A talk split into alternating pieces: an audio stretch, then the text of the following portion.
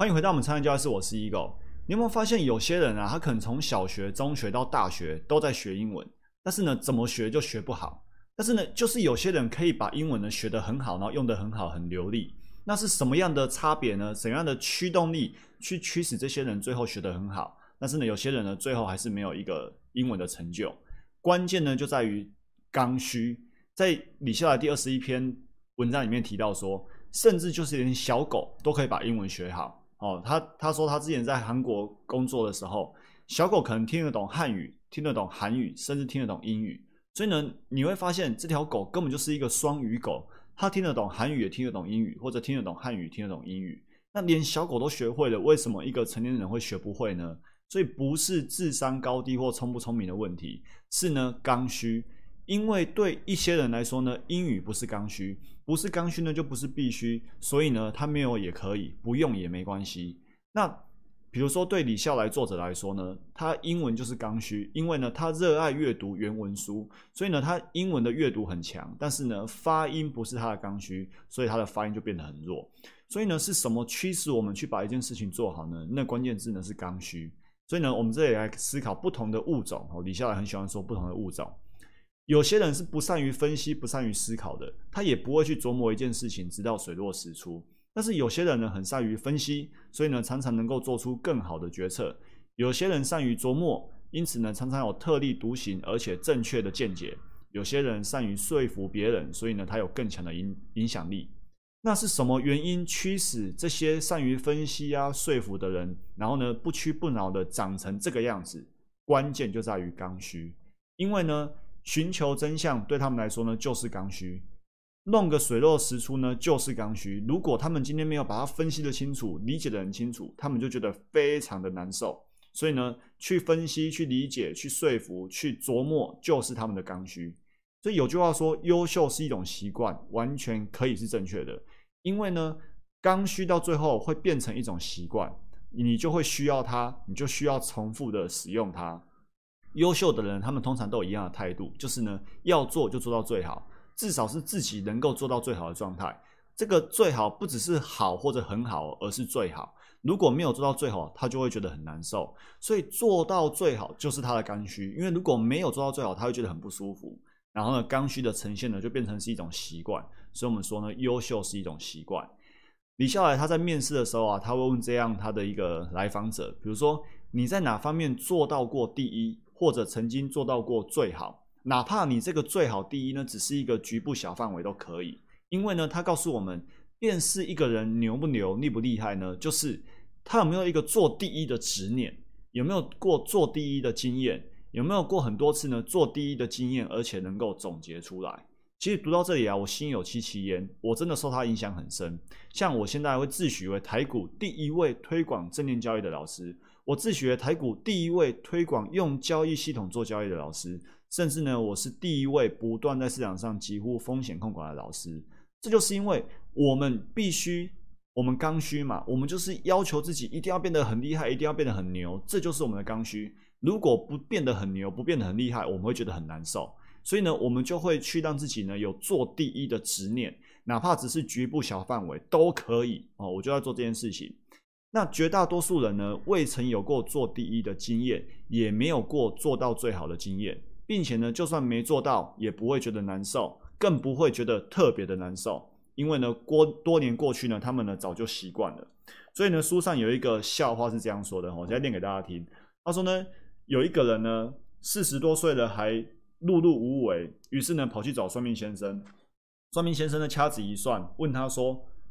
然后问说一个好消息有一个坏消息，你要先听哪一个？然后那个人就说那先听坏的吧。然后算命先生就讲坏消息是你在四十岁之前呢会穷途潦倒。然后那个人就眉头一一挑啊，就问说那好消息是什么？然后呢算命先生就幽默的说四十岁之后你就会习惯了。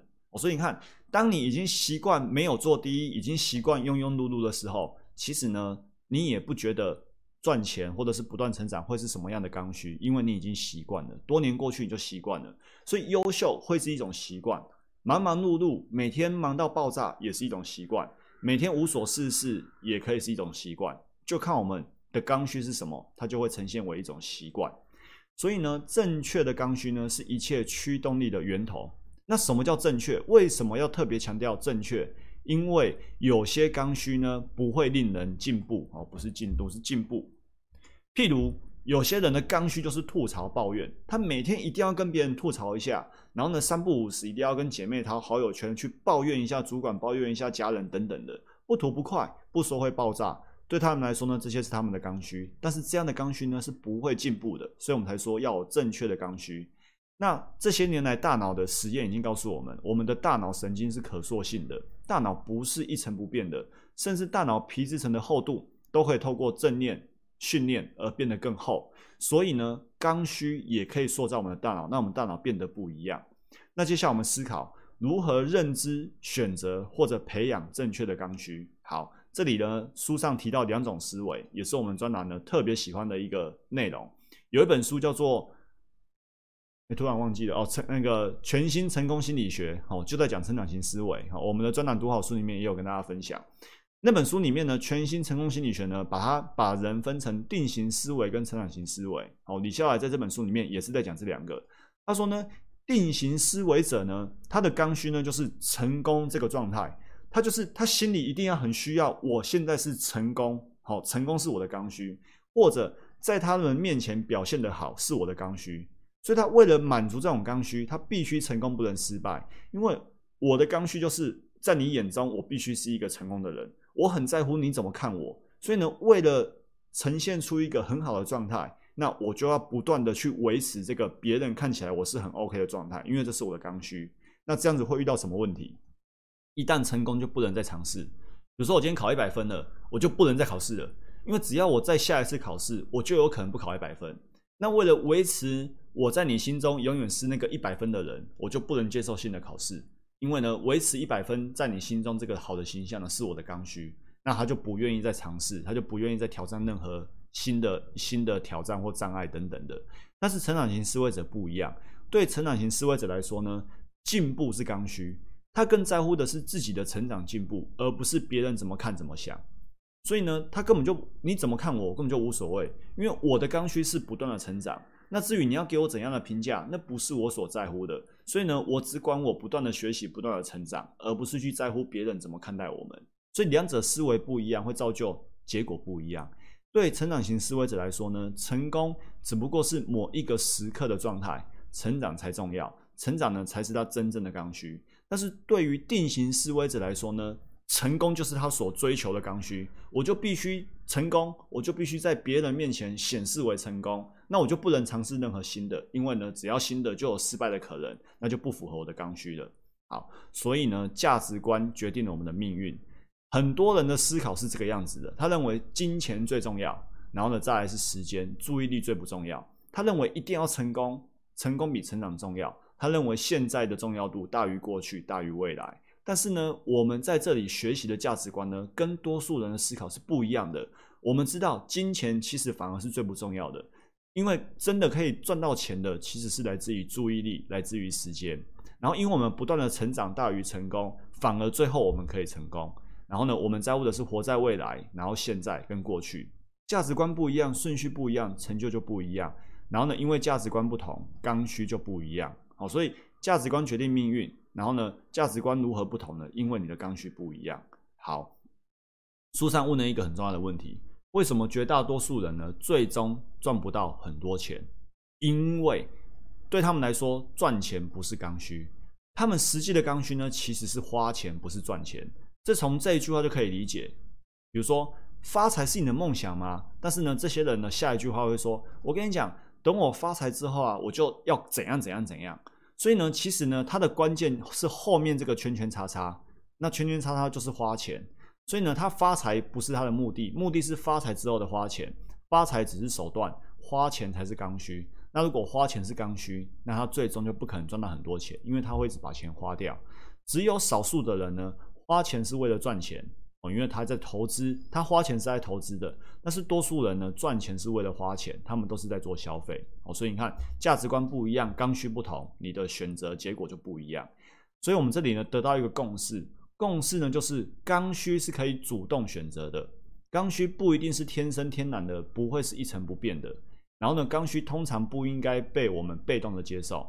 如果我们今天要顺着天性去思考我们的刚需，那完蛋了。懒惰是刚需，贪婪是刚需，嫉妒是刚需。佛教有所谓的七宗罪，任何一个罪都可能会变成我们的刚需，但是呢，这些都不是正确的刚需。一切你想要进步跟成长，其实呢，都是重新选择刚需的过程。所以，我们这里呢，又归纳出一个重要的原认知，那个原认知叫做我有得选择，知道我可以重新选择。而不是什么生人在江湖身不由己，没有一切都可以选择。你重新选择你的刚需，那你的价值观、你的行动就会完全不一样。在书上呢提到一个奥地利心理学家弗兰克，哦，他当初呢就是在那个集中营里面呢，他的亲人都被集中营里面给给杀害了，但是呢他活了下来。活了下来之后呢，他写了一本书，书上提到人所拥有的任何东西都可以被剥夺，唯独人性最后的自由。也就是在任何际遇中选择一己态度跟生活方式的自由是不能被剥夺的。集中营，你剥夺我的自由，剥夺了我的时间，剥夺了我家人，剥夺我的亲情。但是呢，我选择不被你剥夺，那是我最后的自由。所以呢，时刻记得这句话：可以赢过九十九趴的人，就是呢，我们永远有重新选择的自由。知道我们可以重新选择，不要再说什么人在江湖身不由己，不要再说我没得选择。其实我们都有得选择。因为呢，你要怎样去过你的生活，你要用怎样的态度去看待你的生活，都是我们自己的选择。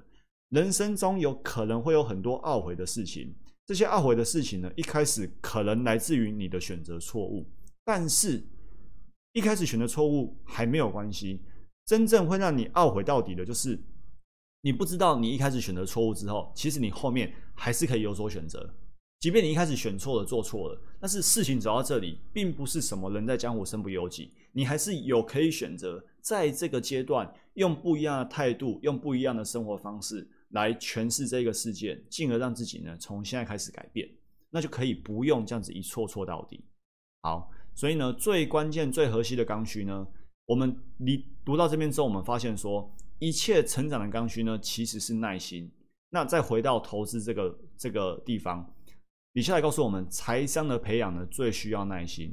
任何跟财富相关的一切重要技能啊，看起来好像都虚无缥缈。于是呢，大家不觉得自己可以学、应该学、可以练、应该练。就你像我们现在在读《财富自由之路》，我们在读价值观，我们在读刚需，我们在读一切都有的选择。你会觉得好像很虚无缥缈，所以呢，你就没有耐心去学习。你只想学习赶快如何利用房地产，赶快如何利用选股、股票赚钱等等的。那这就是。你目标放在哪里？你刚需放在哪里？没有耐心学习的人，什么事都做不成。怕麻烦的人会被麻烦一辈子。那为什么有些人呢就可以有耐心？为什么有些人就不怕麻烦呢？因为这些人活在未来。所以衡量一个人耐心有多大，就只要看他活在多久之后的未来。那那些短视尽力的人呢？他只要不能马上生效，他就会马上放弃。所以你要选择一个有耐心的人去学习跟财富相关的这些心法跟技法，还是你要学习那个短视尽力的人？只要不可以马上赚钱，你就马上放弃哦。那这关键就在于你是用怎样的刚需去看待这件事情。关于现状，也就是现在你现在的状况，可能是你的交易绩效状况，可能是你的职场状况，可能是你的婚姻现状等等的。所有的现状呢，其实都是过去的积累而来的。那这个现状，哈。就很像是地吸引力一样，它会往下拖累一个人，然后呢，让你无法在现在飞出去。你如果一直看的是现状，你就觉得啊，现状是无法改变的。那于是呢，你本来想要飞出去，你就会被现状给拖累下来。那你要知道哦，如果现状是不令人满意的，这一切都是因为过去的积累不够，因为所有的现在都是过去累积而来的，所以啊。改变现状是不可能的，因为现状是过去积累而来的，我们又不可能回到过去去改变过去，对不对？所以改变现状是不可能的。换句话说，你如果知不知道改变现状是不可能的，但是你又很想要改变现状，你只会越改越急，因为你找不到方法，你不知道怎么改，而且呢，到最后你发现还是无解，于是你就很挫折。所以呢，关于现状呢，我们要知道，我们只能从现在开始累积，进而呢去改变未来。把每一个当下当做起点，开始去积累，然后呢，着眼未来，活在未来。那当你有这样的想法之后呢，你就会有了这个成长的刚需呢，就是耐心。因为你知道急不得，现在无法改变，你一定要现在开始积累，可以去改变未来。有了这样的观念呢，就可以让你呢开始进一步成长跟改变。好，下个结论，结论就是呢，我们永远都有选择的自由，我们要有耐心，靠着耐心呢活在未来。然后呢，现状都是过去积累而来的，所以呢，现状是无法改变的。但是我们可以现在开始积累，进而的改变未来。理解了这边之后呢，最后呢，你下来跟我们分享一个价值观的终极武器，就是去选择正确的难受。比如说，没钱可以花很难受，或者赚不到钱很难受，你要选哪一个？你要选择赚不到钱的难受。因为你赚不到钱，就觉得很难受。因为难受，所以你就一定要赚到钱。但是如果没钱花很难受，你就一定要去花钱。所以呢，刚需不一样，难受不一样，就会决定你的选择不一样。那你赚不到钱是因为能力还不够啊。所以你会知道，只要你有足够的耐心，一切能力都可以学到，你就有机会赚到钱。然后呢，随着时间的累积，收获越来越大。那最后呢，我跟你分享，我读完这篇之后呢。我自己的难受是什么？这个在我前面读第二次或第三次的时候，我就发觉到我自己的难受。我的难受就是，只要不阅读，我就很难受；只要不成长，我就很难受。所以呢，我选择了这样的难受，对我来说，它是一个正确的难受。于是呢，我的刚需呢，就是必须不断的阅读，必须不断的成长。我无法接受人生绩效没有创新高的难受，所以呢，我必须让人生跟绩效都创新高，否则我会觉得很难受。那因为会这样子很难受，所以呢，我的刚需就是必须在人生跟绩效都不断的创新高，不断的涨多跌少。所以呢，不断涨多跌少，赚多赔少，不断的学习成长，就是你我都所需要的刚需。我们选择了这样的难受，选择这样的刚需，就会指导我们去选择那些对的事情。然后再加上我们有耐心活在未来，进而呢，造就出我们一个涨多跌少、赚多赔少的一个不断成长的人生。祝大家不断成长，成为更好的人。我们下一期见，拜拜。